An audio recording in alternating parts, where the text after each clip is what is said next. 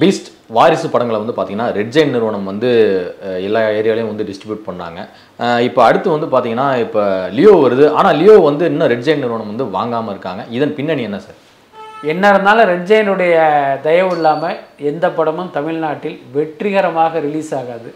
அப்படியே ரிலீஸ் ஆனால் வெற்றி பெறுவதுங்கிறது சந்தேகம்தான். ஏன்னா அந்த அளவுக்கு இவர்களிடம் தியேட்டர்கள் இருக்குது நிறைய தியேட்டரில் இவங்க கையில் வச்சுருக்காங்க. அது இல்லாமல் மற்ற தியேட்டர்காரர்களும் கூட ரெட் ஜெயினுடைய கண் அசைவில் தான் படங்களையே வாங்கி திரையிடுறாங்கங்கிறது எல்லாருக்குமே தெரிஞ்ச விஷயம்தான். லியோவை பொறுத்த வரைக்கும் அப்படியே தமிழ்நாடு தியேட்டர்கள் மொத்தத்தையும் அவங்க வாங்கிக்கலனா கூட சில ஏரியாக்களை அவங்க வாங்கி ரிலீஸ் பண்ணுவாங்க. வாரிசு கூட அப்படி தான் நடந்தது. வாரிசு படத்தினுடைய தமிழ்நாடு தியேட்டர்களை தயாரிப்பாளர் லலித் வாங்கினாரு. வாங்கி ஏரியா வாரியாக விற்றுட்டு சில ஏரியாவை அவர் கையில் வச்சுக்கிட்டு அதை ரெட் ஜெயின்ட்டை கொடுத்து ரிலீஸ் பண்ணார். டிஸ்ட்ரிபியூஷன் அடிப்படையில்.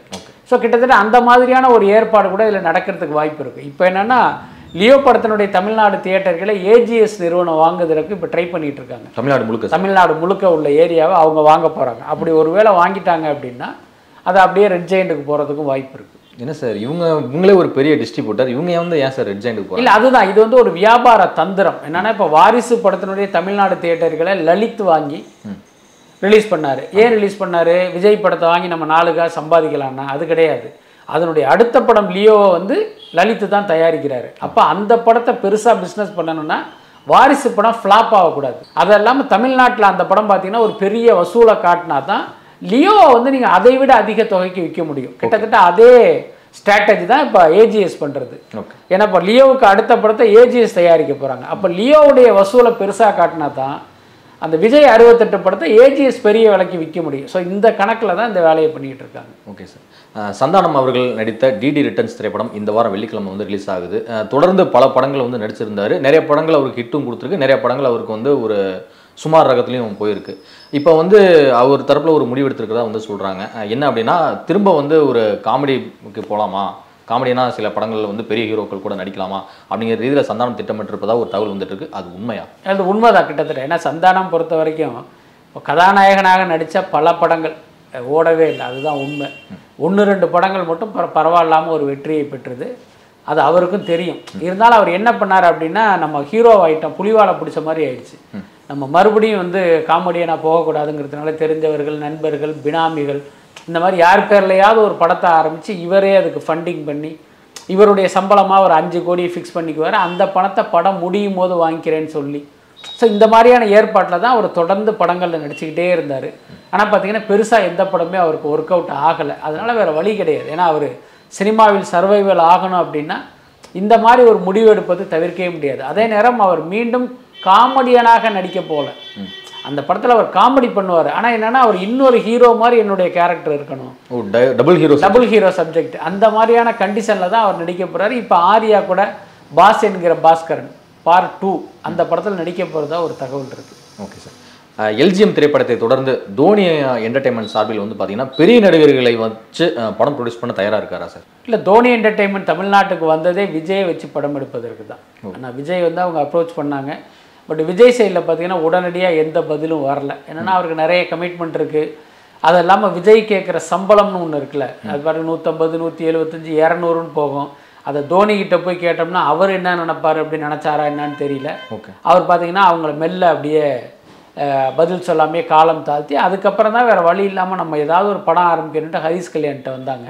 பட் அந்த படத்தினுடைய வெற்றியை வச்சு தான் தோனி நிறுவனத்தினுடைய எதிர்காலத்தை நம்ம சொல்ல முடியும். ஏன்னா தமிழ் சினிமாவில் இதே மாதிரி எத்தனையோ கார்ப்பரேட் கம்பெனிகள்லாம் வந்திருக்காங்க. ஒரே நேரத்தில் ஐம்பது படம் எடுப்பேன் நூறு படம் எடுப்பேன் அப்படிங்கிற அறிவிப்போடெல்லாம் வந்திருக்காங்க. ஆனால் இங்கே வந்து கள நிலவரங்கிறது வேற.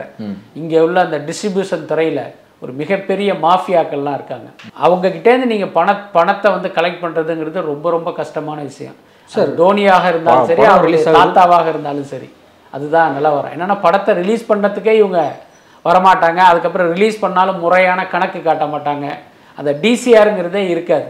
ஒரு பிரிண்டட் டிசிஆர் டெய்லி கலெக்ஷன் ரிப்போர்ட்டுங்கிறதே ஒரு துண்டு பேப்பரில் எழுதி கொடுப்பாங்க. ஸோ இந்த மாதிரியான ஒரு சூழல் இருக்கிறதுனால இப்போ எல்ஜிஎம் படம் வந்து ஒரு பெரிய ஹிட்டு மிகப்பெரிய ஹிட்டானால் ஒருவேளை தோனி என்டர்டெயின்மெண்ட் வந்து இங்கே சர்வைவல் ஆவதற்கு வாய்ப்பு இருக்குது அல்லது படம் ரொம்ப சுமார் படம் வந்து ஃப்ளாப் அப்படின்னா அவங்க தொடர்ந்து படம் பண்ண மாட்டாங்க. ஏன்னா தமிழ் சினிமா தோனிக்கு வந்து ஒரு பெரிய பாடத்தை கற்றுக் கொடுத்துருக்கும். ஓகே சார் ஆனால் இப்போ ரீசெண்டாக எல்ஜிஎம் பட விழாக்கெலாம் வந்த தோனி வந்து யோகிபா வச்சு நிச்சயமாக படம் பண்ணுவேன் அப்படிங்கிற இதில் அவர்கிட்ட வந்து சொல்லியிருப்பதாக ஒரு தகவல் போயிட்டுருக்கு. ஸோ யோகிபாவும் தொடர்ந்து ஹீரோக்காக நடிச்சிட்டு வர்றாரு. ஸோ அவருக்கு உண்டான ஒரு மார்க்கெட் வந்து அவருக்கு நம்பி ஒரு அமௌண்ட் இன்வெஸ்ட் பண்ணுறோம் அப்படின்னா அதை வந்து விட கொஞ்சம் கூடுதலாக வந்து கிடச்சிருது. இல்லை அப்படி சொல்ல முடியாது. யோகி பாபு எவ்வளோ படங்களில் நடிச்சிருக்காரு. ஒரு சில படங்கள் தான் பார்த்தீங்கன்னா கொஞ்சம் பரவாயில்லாமல் இருந்திருக்கே தவிர மற்ற படங்கள் எதுவுமே ஓடலை. இன்னும் சொல்லப்போனால் பல தயாரிப்பாளர்கள் யோகி பாபு வச்சு படம் எடுத்துட்டு இன்னும் ரிலீஸ் பண்ண முடியாமல் தவிச்சுக்கிட்டு இருக்காங்க. நீங்கள் லிஸ்ட் எடுத்து பார்த்தீங்கன்னா கிட்டத்தட்ட பத்து படத்துக்கு மேலே முடங்கி கிடக்கு யோகி பாபு வச்சு எடுத்து. ஹீரோ ஆமாம் ஆமாம் அதுதான் நிலவரம் எப்பயுமே யோகி பாபுக்கெல்லாம் அங்கே ஒரு பெரிய ஃபேன் ஃபாலோவிங்லாம் கிடையாது. நீங்கள் ரோட்டில் எங்கேயாவது பார்த்துறீங்களா நான் யோகி பாபு ரசிகர்னு சொன்ன யாரையாவது பார்த்துறீங்களா அப்படிலாம் கிடையாது. இன்றைக்கு தமிழ் சினிமாவில் ஒரு மிகப்பெரிய காமெடியன் பஞ்சம் இருக்குது சந்தானம்லாம் ஹீரோ ஆயிட்டாரு. சூரி ஓரளவுக்கு சிரிக்க வச்ச சூரியும் ஹீரோ ஆயிட்டாரு. இங்கே வந்து காமெடியனுங்கிற ஆளே இல்லை. ஸோ அதனால யோகி பாபு வந்து சர்வேயில் ஆகிட்டு இருக்காரு தவிர அவர் வந்து ஒரு சிறந்த காமெடியனாவெலாம் நம்ம சொல்லவே முடியாது. அதே மாதிரி பார்த்தீங்கன்னா ஒரு காமெடியன் அப்படியே வளர்ந்து வரும்போது அவரை ஹீரோவை வச்சு படம் பண்ணோம்னா நமக்கு நாலு காசு கிடைக்கும் படமும் ஓடுன்னு சில பேர் நினச்சி தான் இந்த மாதிரியான ஆட்களை எல்லாம் ஹீரோவா வச்சு நடிக்க வைக்கிறாங்க. அது வந்து பெருசாக ஒர்க் அவுட் ஆகிறது இல்லை ஆகவும் ஆகாது. தோனி ஏன் அப்படி சொன்னார்னா பொதுவாகவே இந்த மாதிரியான ஃபங்க்ஷனில் வந்து இப்படிலாம் பேசுறதுங்கிறது ஒரு மரபு மாதிரி.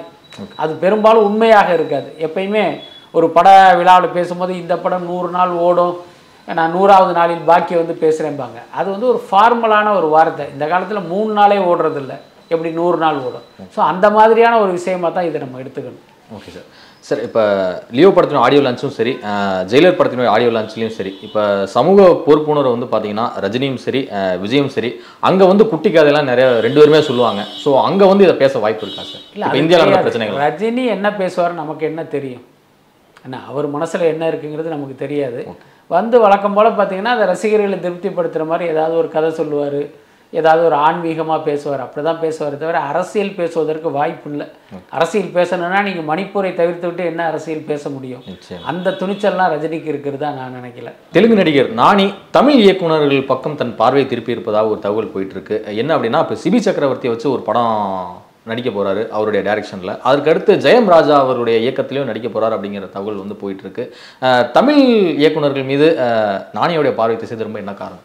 இல்லை நானி மட்டுமே கிடையாது. பொதுவாகவே பார்த்தீங்கன்னா தெலுங்கில் இருக்கிற பல ஹீரோக்களுக்கு தமிழ் இயக்குனர்கள் மீது ஒரு மிகப்பெரிய நம்பிக்கை. இன்னைக்கு பார்த்தீங்கன்னா பல தமிழ் டைரக்டர்கள் ஆந்திராவில் வந்து கொடிகட்டி பறந்ததெல்லாம் நம்ம பார்த்துருக்கோம் அது இல்லாமல் தமிழில் வந்து பெருசாக யாருக்குமே தெரியாத கருணாகரன் ஒருத்தர். அவர் பார்த்தீங்கன்னா கதிர்கிட்ட வேலை பார்த்தாரு. அவர் தெலுங்கு படம் தொலி பிரேமா மாதிரி சில படங்கள்லாம் பண்ணி மிகப்பெரிய உச்சத்தில் இருந்தார். அப்புறம் பாஸ்கர்னு ஒரு இயக்குனர். அவரும் தெலுங்கில் பார்த்தீங்கன்னா ஒரு முன்னணி இயக்குனராக இருந்தார். இந்த மாதிரி நிறைய பேர் நம்ம சொல்லிக்கிட்டே போகலாம். இப்போ என்னன்னு கேட்டிங்கன்னா அந்த ஒரு பேன் இண்டியா அப்படின்னு ஒரு விஷயம் வர்றதுனால இவங்க என்ன பண்ணுறாங்கன்னா ஒரு தமிழ் டேரக்டரை போடுவோம். அப்போ அது தமிழ் படத்தில் தமிழ் ஆடியன்ஸ்கிட்ட அது வந்து ஒர்க் அவுட் ஆகும். இப்போ நானின்னா இப்போ அவர் தெலுங்கில் நானி இருக்கிறதுனால தெலுங்கில் அந்த படம் கிளிக் ஆகிடும் அப்புறம் ஒரு ஹீரோயின் பாலிவுட்லேருந்து பிடிச்சி போட்டோம்னா அது ஹிந்திக்கும் ஒர்க் அவுட் ஆகுங்கிற அந்த கான்செப்டில் போகிறது தானே தவிர திடீர்னு தமிழ் இயக்குனர்கள் மீதெல்லாம் இவர்களுக்கு ஒரு பெரிய நம்பிக்கையும் மரியாதையும் வந்துருச்சு. அப்புறம் தமிழ் இயக்குநர்களுக்கெல்லாம் திடீர்னு அறிவு பொங்கி பிரவாகம் எடுத்துருச்சு. அப்படிலாம் அர்த்தம் கிடையாது. இது வந்து ஒரு வியாபார ஸ்ட்ராட்டஜி அவ்வளவுதான். ஓகே இந்தியன் டூவை தொடர்ந்து பார்ட் த்ரீயும் எடுக்க திட்டமிட்டிருக்கிறாரா சங்கர்? ஏன்னா உங்களுடைய வலைபேச்சிலையும் நான் சில வீடியோக்கள்லாம் பார்த்தேன். அப்படியே தான் இருக்காரு? இல்லை ஆக்சுவலி பார்த்தீங்கன்னா சங்கர் எப்பயுமே பார்த்தீங்கன்னா வழக்கத்தை விட அதிகமாக ஷூட் பண்ணிடுவார். இப்போ நம்ம ஒரு படம் பார்க்குறோம் அப்படின்னா ஒரு ரெண்டரை மணி நேர படம்ங்கிறது ஒரு பதிமூணாயிரம் அடின்னு சொல்லுவாங்க. அதுதான் நம்ம பார்க்குற Film ல ஃபைனல் சொல்றீங்க. ஆமாம் அதான் டியூரேஷன் டியூரேஷன் ஆனால் இவங்க என்ன பண்ணுவாங்கன்னா ஒரு லட்சம் அடி ரெண்டு லட்சம் அடி மூணு லட்சம் அடியெல்லாம் ஷூட் பண்ணுவாங்க. ஃபிலிம் நான் ஃபிலிமாக கன்வெர்ட் பண்ணி சொல்கிறேன் அப்போ என்னன்னு கேட்டிங்கன்னா அப்படியே அதை நெருக்கி அந்த பதிமூணாயிரம் அடியை கொண்டு வர்றதுங்கிறது ஒரு மிகப்பெரிய பிரச்சனை. அதுவும் இப்போ டிஜிட்டல் வந்ததுக்கப்புறம் முன்னையாவது ஃபிலிம் ரோல் அப்போ பார்த்தீங்கன்னா அந்த நானூறு அடிங்கிறது பத்தாயிரமா பத்தாயிரம் ரூபா இருக்கும். அப்போ அதுவே பெரிய காஸ்ட்டு ஆனால் இப்போ இந்த டிஜிட்டல் வந்ததுக்கப்புறம் இந்த ஃபிலிம் செலவு இல்லைங்கிறதுனால இன்னும் சகட்டு மணிக்கு ஷூட் பண்ணி கடைசியாக எடிட்டர்கிட்ட வந்து குப்பையாக கொட்டி அவர் பார்த்து பார்த்து பார்த்து பார்த்து அதை அப்படியே எடுத்துகிட்டு வருவார். ஸோ அப்படி இந்த படத்தை எடிட் பண்ணதுக்கப்புறமும் கிட்டத்தட்ட சிக்ஸ் ஹவர்ஸ் இருக்கிற மாதிரி ஒரு தகவல் வந்தது நமக்கு. அப்போ சங்கர் என்ன பிளான் பண்ணியிருக்காரு? அப்போ இன்னும் ஒரு பார்ட்டாக இதை எடுத்துடலாமே அப்படிங்கிற மாதிரி நினச்சாரு போல இருக்குது பட் அதுக்கு தயாரிப்பாளர் சைடில் ஒரு பெரிய ஆர்வம் காட்டலை. இருந்தாலும் சங்கர் வந்து ஏதோ ஒரு பேச்சுவார்த்தை நடத்திக்கிட்டு இருக்கிற மாதிரி ஒரு தகவல் இருக்குது